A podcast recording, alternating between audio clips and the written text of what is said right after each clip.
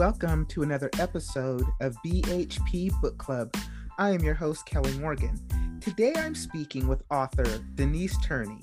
She is a writer of mystery, romance, and literary novels. She's written titles called Love Pour Over Me, Portia, Love Has Many Faces, Spirals, Gada's Glory, Gregory the Lionhearted, Long Walk Up, Rosetta the Talent Show Queen, and Awaken Blessings of Inner Love. She has been an author for more than 40 years. She shares her journey with us. She talks about all her books. She is a wonderful guest, and I loved having her on the show. Welcome to our book club, our newest member, author Denise Turney.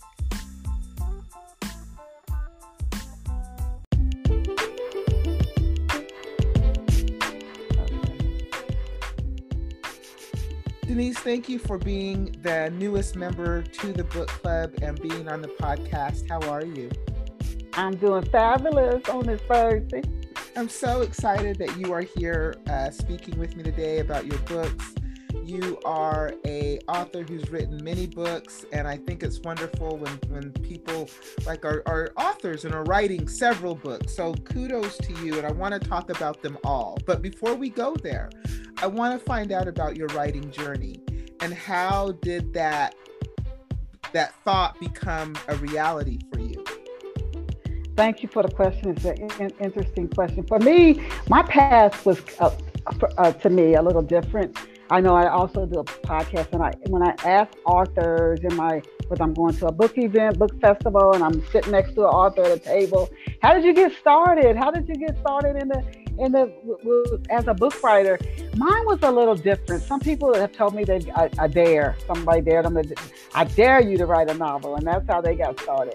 So I was a voracious reader, and I tell people, you ever watched the movie Matilda, I, the little girl who had so many books I, I mean, I used to read 30 to 55 books a week, and it's still shocking to me that I read that many books.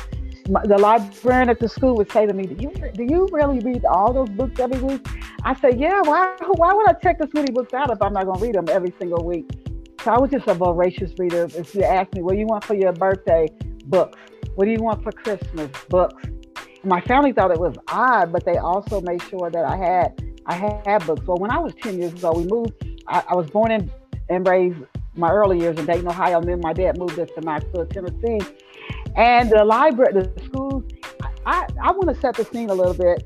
Schools, uh, bookstores, television was very different when I came up than it is now. There were not as many African American children books. I mean, it was, I don't even know if I saw any until I read, um, it was Mildred Taylor's Roll of Thunder, Hear My Cry.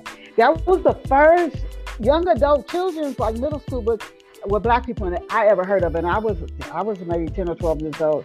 Now you see them books everywhere. So I want to set that scene before I say this.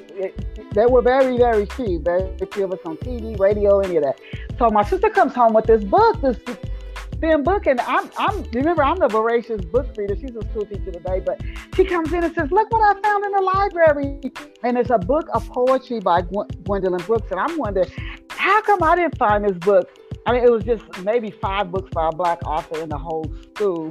So um, I sit down and my sister says, I'm going back outside to play. I don't think she ever read the book. And I read this book of poetry. Now, I have read so many books to this point.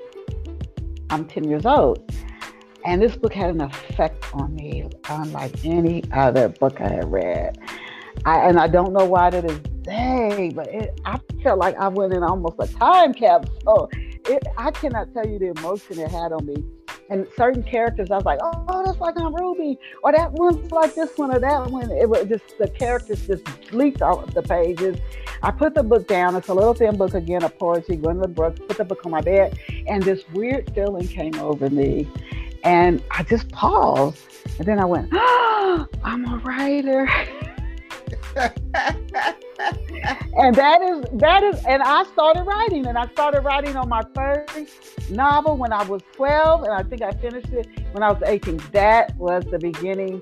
That's my journey to becoming a writer. And that yeah. is a wonderful journey. Thank you so much. So let's fast forward from 12 to your first novel to where you are today and all the books that you're written, which one do you want to talk about first?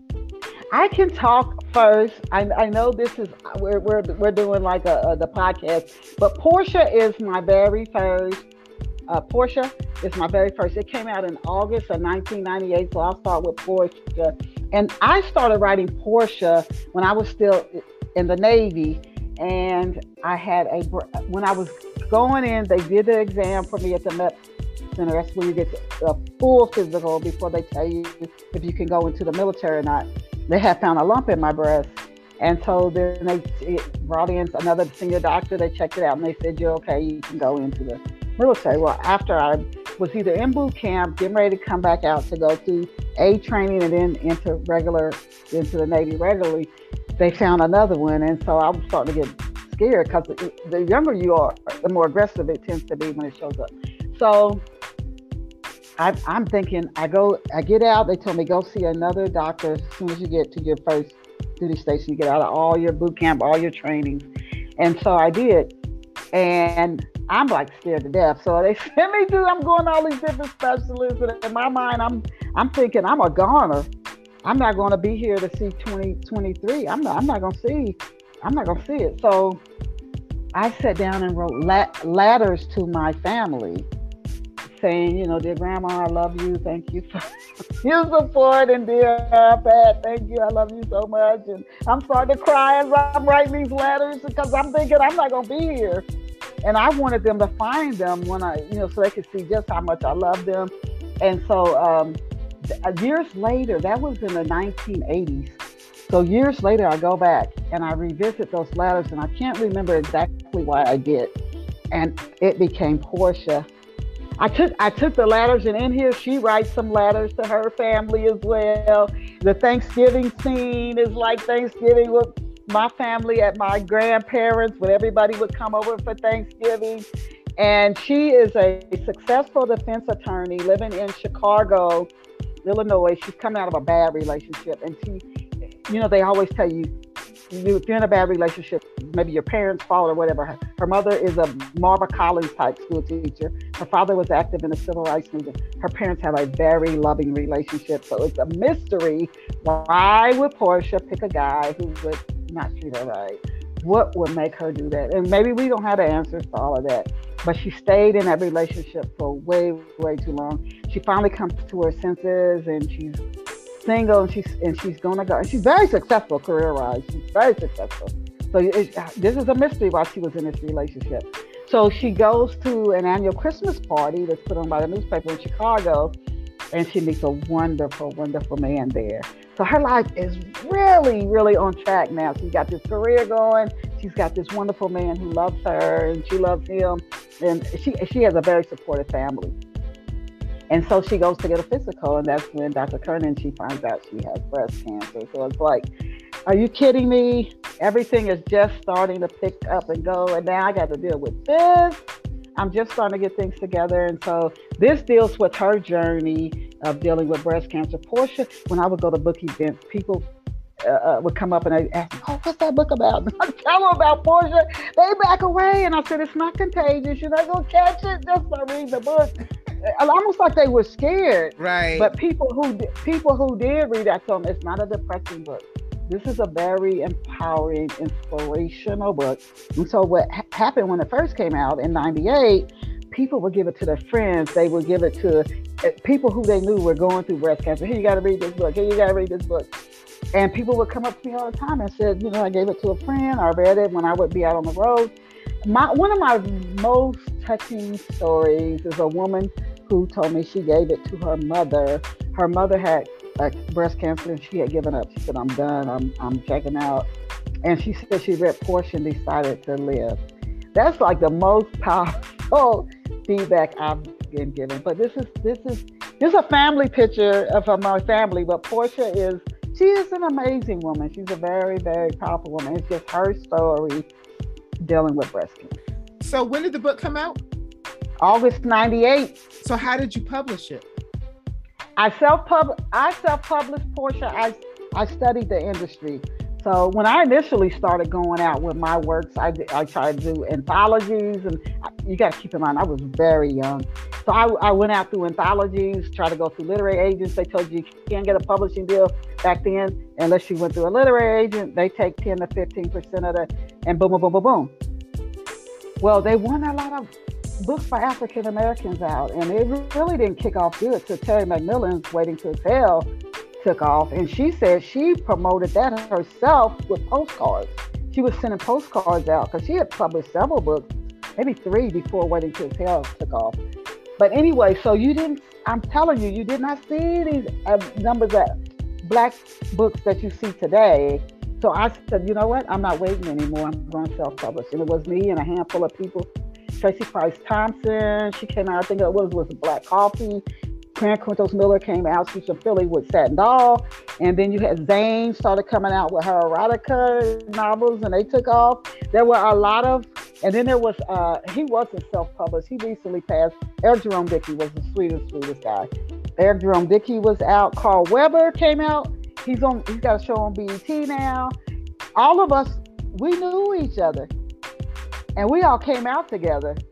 We would go to, uh, I went to an event with Karen and I think Carl was there. We've seen each other at the Harlem Book Fair years ago.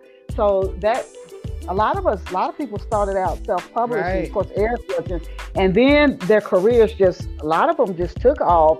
And then I've seen a lot of people I started with. They just they didn't have a success with the early books, so they they dropped out. But I studied the book industry, and one thing I learned: if I could self-publish, get a brand, build up, build a brand through the website this was way before social media came out. Do direct mail, postcards, etc., radio interviews. I used to do radio, TV, and I could get my name out there. I actually would uh, be able to make more money self-publishing because you get to keep a larger right. percentage of the sales because the distributor's taking like 60, 65% off the cut. Then if you have a literary agent, they want 10, 15%. Then your publishers, by the time it gets to you, you might get 2 to 3%. So let me let me study it and learn how to do it myself. And I am so glad I went down that path. Nice. So what was the next book? What's the next book you want to talk about? Oh, the next book uh, was what? The next book was Love Has Many Faces. This one, you know what? And I found that I was kind of writing a pattern. I, I start out, I, there's a, there's a little small book that I start with, and I didn't notice this till recently. Then I do this big, thick book, like three, four hundred pages. And uh, Love Has Many Faces is a murder mystery. It's a celebrity murder mystery. There's an A-list actress. You think of the top movies that are top grossing movies out. And she is really, really dynamo. She can pull them in, selling those, getting those people in those theaters. But she's bold. She is just in your face and she has ticked off the powers that be in Hollywood, and they are no longer giving her these big roles. So she is, I mean, down financially, and but she's not going to change. So she puts an ad in the newspaper out because she is financially in hard times. And an up and coming playwright, Robin, answers the ad. And Robin and Leslie is the actress. They are nothing alike. They are like East West. They are so different. It's, you wouldn't believe these two women were roommates but they build this wonderful bridge of friendship. But Leslie is so, Robin has issues with her mother, and Leslie, her father, is, he's influential, but he's shady. And he's got some shady stuff in his past. And something that he did comes back to haunt them. Mm. Yeah, so it's it's a it's a it's a murder mystery, but it's also the celebrity Hollywood and this wonderful friendship that they build. Okay. All right. Yeah. All right. What's so the that, next one? That that's and then then I wrote Spiral, and Spiral is I wrote a blog recently about can you talk to I don't want to scare nobody, but can you talk to like the dead people who you think of a transition? And that this when that got so much attention, I was shocked. And not not talk to the dead like in a scary way, but if you ever had somebody close to you, and I have had past, you're like, if I could just find a way to communicate with this person, they could leave me a sign or something. So in Spiral is set in the 1940s right around the time the country is it just enthralled in World War II. And there's this very powerful African American family in Shelby County, which is near Memphis, Tennessee. And you, Memphis is close to Mississippi. It's not that far from Arkansas. It's down there in the South. So uh, there's a, a Tammy Tilson. She is the matriarch. And I tell people, you think of a woman strong like a Harriet Tubman. She is that's Tammy, and they own a grocery store. When when black folks you have to almost be the history book to go back in time when there's just just things that didn't happen. Right. It just it just didn't happen, and so they own a successful grocery store, and their store is like what the church used to be, and some churches still are, the hub of the community. Anything going on, everybody came to Tilson's. I mean, you didn't come just to the shop, but to find out what's going on, because if that's where you could see your friends. You knew they all shopped there. You could see your friends there. You could chat, catch up while you're doing your grocery shopping. Well, there's something in Tammy's past, not going to uh, give it away, dealing with her family that connects to other things that happen in Spiral. But one of Tammy's sons falls in love with a, a girl. She's she's a wonderful young woman, but it's her family. Tammy is just she's picking up this vibe do leave the leave this woman alone, leave her alone because something in her family. And Tammy's mother had told her, be very careful who you let get on that, our family tree. Because once once once something happens and it's in the family, you're not gonna be able to get it out. You're not gonna be able to get it out. And so something that the girls from the girl's father, when it all connects. But Tammy has this is a murder mystery. Tammy has a granddaughter and she has a she has a grandson and a granddaughter. And more her granddaughter is young. She's like 10. And the grandson, he's he's around the same age as well. They know stuff that they shouldn't know. And you might hear the term seer, S E R, or somebody mm-hmm. say the person has vision. They would, they just know things. You don't have to say it. You don't have to. And the, the son is an artist and he draws pictures of stuff that there's no way he should know this stuff. It cost him his his art. It cost him big time because it's like there's no way they're like I don't want to give a story away, but it's like no, there's no way he could not have known or whatever. But it's the girl. Eh, it, she is strong, and she she is, is she's scared about it. She doesn't understand it, but she knows things you shouldn't know. And so it's can they solve? Can they solve the mystery? These two kids with this gift can they solve the mystery of what's going on in this town? So that's that's that spiral. And then I wrote, I'm trying to read, then I wrote Long Walk Up. I have to tell you how this book came to me. Long Walk Up came to me. Here I go with my rhythm of the, the size of the books. And I don't know why I did this, but Long Walk Up is like kind of like Spiral, Portia, a small book. This book came to me. I was driving to up through uh, from where I used to live in Pennsylvania up through Princeton, New Jersey. I used to work in that area. And all of a sudden, I'm almost to work, and this came up through me. And I tell people my inner ears, not these ears, my inner self, it came up through me to write a story about a little girl who had an extremely hard childhood, but who would go on to have this marvelous, glorious, unimaginably good future. And so this became, and I was told to keep this book to 40 to 50 pages. It's really almost 100 pages because let somebody read it. Uh, and she's set in Africa. I let a woman who was in a doctorate program at Philadelphia read it. She goes, "Oh, you got to give her a romantic relationship." so it ended up doubling the size of the book. But little Mulligan is six years old, and she is orphaned after her her mother passes. Her father's passed. They live in a what I call a community. Some people call it like uh, it's it's not really a tribe or a village. It's more of a community, and they they move around. So they go to places where the uh, uh, the, the vegetation is flourishing, the animals are coming through, and then when it dries up, they generally they have a, a good, uh, strong leader. They'll generally move. Well, for some reason, he's not moving. He's just thinking that we stay here long enough, things will come back. The seasons, it'll replenish. Her mother passes. And the man has his eye on her because he thinks there's something different about her anyway. And he doesn't think she's grieving hard enough. He doesn't think she's grieving the way she ought to. And she knows he's watching her, and he just doesn't think she's like the other kids. So the next morning after her mother passes, she just takes off up this hill, not knowing where it's going, nothing. Just like some of us in our own lives, you don't know which way you're headed, you just take off and make a choice. And she she she gets to the top of hill and then she's regretting her choice. And she's also starting to really question the creator, like, why would you let all this happen to me? And somehow she falls and she falls down a hill and she comes into like a market where she hears all these different languages and voices. Anybody's ever been to Africa? I haven't been to Africa, but Africa is such a rich place. Right. It's so culturally diverse, rich, the languages, everything. And somebody does help her out. But her mother, who passed, her mother's spirit helps to guide her. And when and when she she goes into one area where this woman takes her in, and her mother lets her know you can't stay here. I know you want to, you want the comfort, but you have to keep going. This little girl becomes Africa's first woman president. Okay. So she's she's orphaned at six. She becomes Africa's first woman president.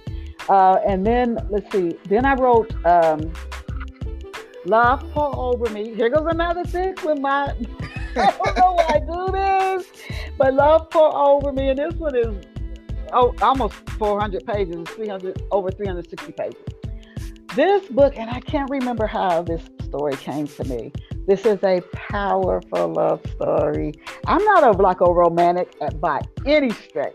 No way. I don't believe in them fairy tales. I just don't. But Raymond is a track and field a standout. He's on. He could go to the Olympics, and I mean, he's like a young Usain Bolt type. He's on his way. And this is set in the 1980s. He's living in Dayton. His mother left him when he was two. His father has untreated alcoholism. Having alcoholism, period, would be bad enough, but untreated is doubly, doubly worse. But he stayed to raise Raymond. So that's a sign he cared, even though he has this brokenness in him. But him and Raymond have this very complicated relationship. Raymond gets a scholarship and he goes to school. I don't want to say where, but he meets his soulmate Brenda while he's at college. But Raymond's got a lot of brokenness. He's got a lot to deal with. And in my novels, I try to be very realistic and uh, somebody read read this and they're like, "I'm done with it. I'm done with it. You're making him go through two." Uh, but they finished it. But they finished it. It has a wonderful, wonderful ending. it, it is uh, uh, this one. There is so many twists and turns in this story, and there's a hidden murder mystery in this story as well. Something that you Raymond love your murder mysteries, don't you? And I didn't even intend to. You know, I never intended to do that. And Raymond on his first night at college, he witnesses something, and he makes he meets these four. They're these guys. They're friends for life. One of them goes to onto the NFL. One of them from Italy. They're all from all different parts, and it, if the reader has to decide if one of his friends what was one of his friends involved in the murder and how involved. He doesn't meet these guys till later. And what would you do if it, if you thought your friend was involved? You didn't you didn't witness your friend doing nothing, but if, as it all starts to unravel, what would you do? And then the, and then the love, the wonderful love story between him and Brenda. Um, and then I wrote uh, "Awaken Blessings of Inner Love." This is nonfiction. I have, uh, and I'm working on another nonfiction, kind of similar to this. And the uh, one I'm working on now is like tremendous success and I forget that's the working title and an empowerment. And it's a it's a 52 week book, things you can do every week. And if you do them, it, you at the end of the year, your life will be changed. And there's no way it couldn't be. No way. So this one, Awaken Blessings of Inner Love, is taking. I wrote this book so so that the reader could do little small things that maybe just take 30 seconds a day or maybe no more than five minutes a day. Because people say, I don't have time, I don't have time, I don't have time. But if you make some, add some daily practices to your day, you, we, none of us knows what's coming in our life. I swear, we don't know the next phone call, the next text, the next thing we're going to see, the next thing. We just don't know. And so if you do these daily techniques, they will make you, you'll always be strong enough to deal with whatever is coming your way. So this I is like what that. this book is about. Yeah, and I highly encourage. I, you know what? When I was younger, when you're young, you think you're invincible, right? Mm-hmm. You think you know it. When yeah, you're young, you think you think you know everything. Yes, you do, and you don't. Why is it? Why is that? ever, I find it amazing. I talk to so many people and they say they were the same way. You think you know everything, and you think you're invincible. You think you can you can do anything. Okay, how stupid it is. You're gonna you can just get on through it, get over it, and you think you know everything. And that's why I think a lot of parents and grandparents are so angry with their kids. you you can't talk to them, and you know they're headed in the wrong path. But How they have to. You can't. But sometimes you just have to let them go through it because they have to learn that lesson. I've learned that you can tell people don't do this because this is going to happen, but they honestly don't understand until they go through it. So that's why I think all young people, I could think of myself when I was young and I thought I knew everything. You couldn't tell me nothing, Denise. I knew it all. But all the things that I've learned in making those mistakes has brought me to where I am right now. So I don't look at them as mistakes. I look at them all as opportunities. And I learned a lot just bumping my head, right? And just, you know, trying to figure it out. So I think all young people, I think it's necessary so that you really understand what life is all about and you go through those hard knocks. All your characters have come from places where they've had to learn from their mistakes and go through things and have situations, and they've always come out better on the other side. That's true. You know what? When I look back, though, not to, I, I want to talk about my last book, but when I look back at my life, I do wish I had listened more. Because I've heard people say, I've heard people say, you know, you can save yourself. Uh, and if yes. anybody, when they listen to this podcast, hopefully it'll, this will bless somebody. Don't learn everything the hard way don't learn everything the hard way. Listen to people who are older than you, who love you. You know they love you. They have your best interest at heart. They're trying to save you some hardships. Yes. Yes. I wish I would have listened to. Oh my goodness. Woo, you sound boy. You sound. I wish I and I tell that to my children. I wish you would just listen. Right. I can yes. save you a lot. I can see things you cannot. Right. Because I know. But you know Sometimes. Let's get that last book in there before we run okay, out of time. Here's the last one, Ros- Ros- Rosetta, the talent show queen. She's 10 years old in the fifth grade, the best grade at Harriet Tubman School. and she said they go from the elementary to middle school. Uh, Rosetta is funky. She's witty. She's got so much confidence. She's the baby in the family, though. Her sister and her are they bump heads a lot, and she has a brother. She's she's cool with her brother and they, they and it's her mother, her father. Her mother's an artist. Her father's a marketing manager at a top firm in Cincinnati, Ohio. And then they have the, the pet dog. And her best, best, best friend forever, Paulette and her, they always come up these great ideas. Paulette's about, uh, Paulette's a year older uh, than, than Rosetta, but she has an arch nemesis in school, and this girl is straight A. She's the smartest girl in school. Rosetta thinks the teacher likes her the best, and, and Rosetta, as much as she hates to admit it, she is in, like constantly competing with her arch nemesis, who is so bright. There's no way Rosetta can outdo her academically, and so they, they're coming up with the fifth grade, the talent show for the whole school. And so Rosetta comes with this idea. Let's all t- go ask our parents, our grandparents, your great grandparents. We are going to showcase our family histories. And it's a very, very diverse school. So they learn about different countries as the kids. They learn about uh, uh, Puerto Rico. They learn about di- just different countries when at the talent show. So, but Rosetta and her arch nemesis, she is got to stop Rosetta.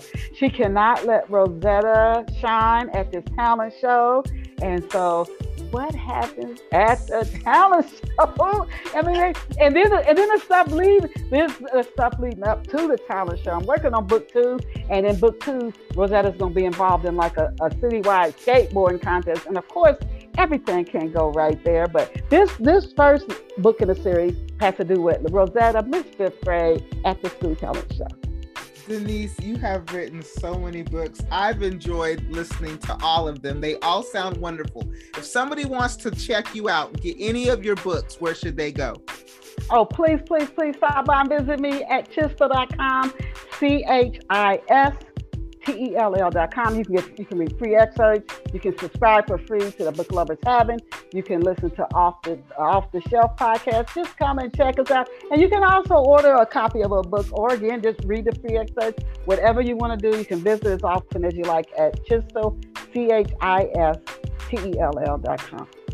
Thank you so much for being the newest member to the book club. I suspect that when you get Rosetta's second book out, I want you to come back and share it with us, please, because that sounds like that's going to be a wonderful series. I appreciate you so much, Denise. Thank you so oh, much. thank you. Thank you so much. Thank you.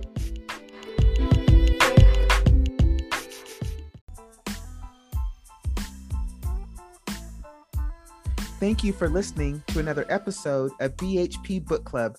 I have been your host, Kelly Morgan. I just wrapped up with author Denise Turney as we talked about all of her books, her writing journey.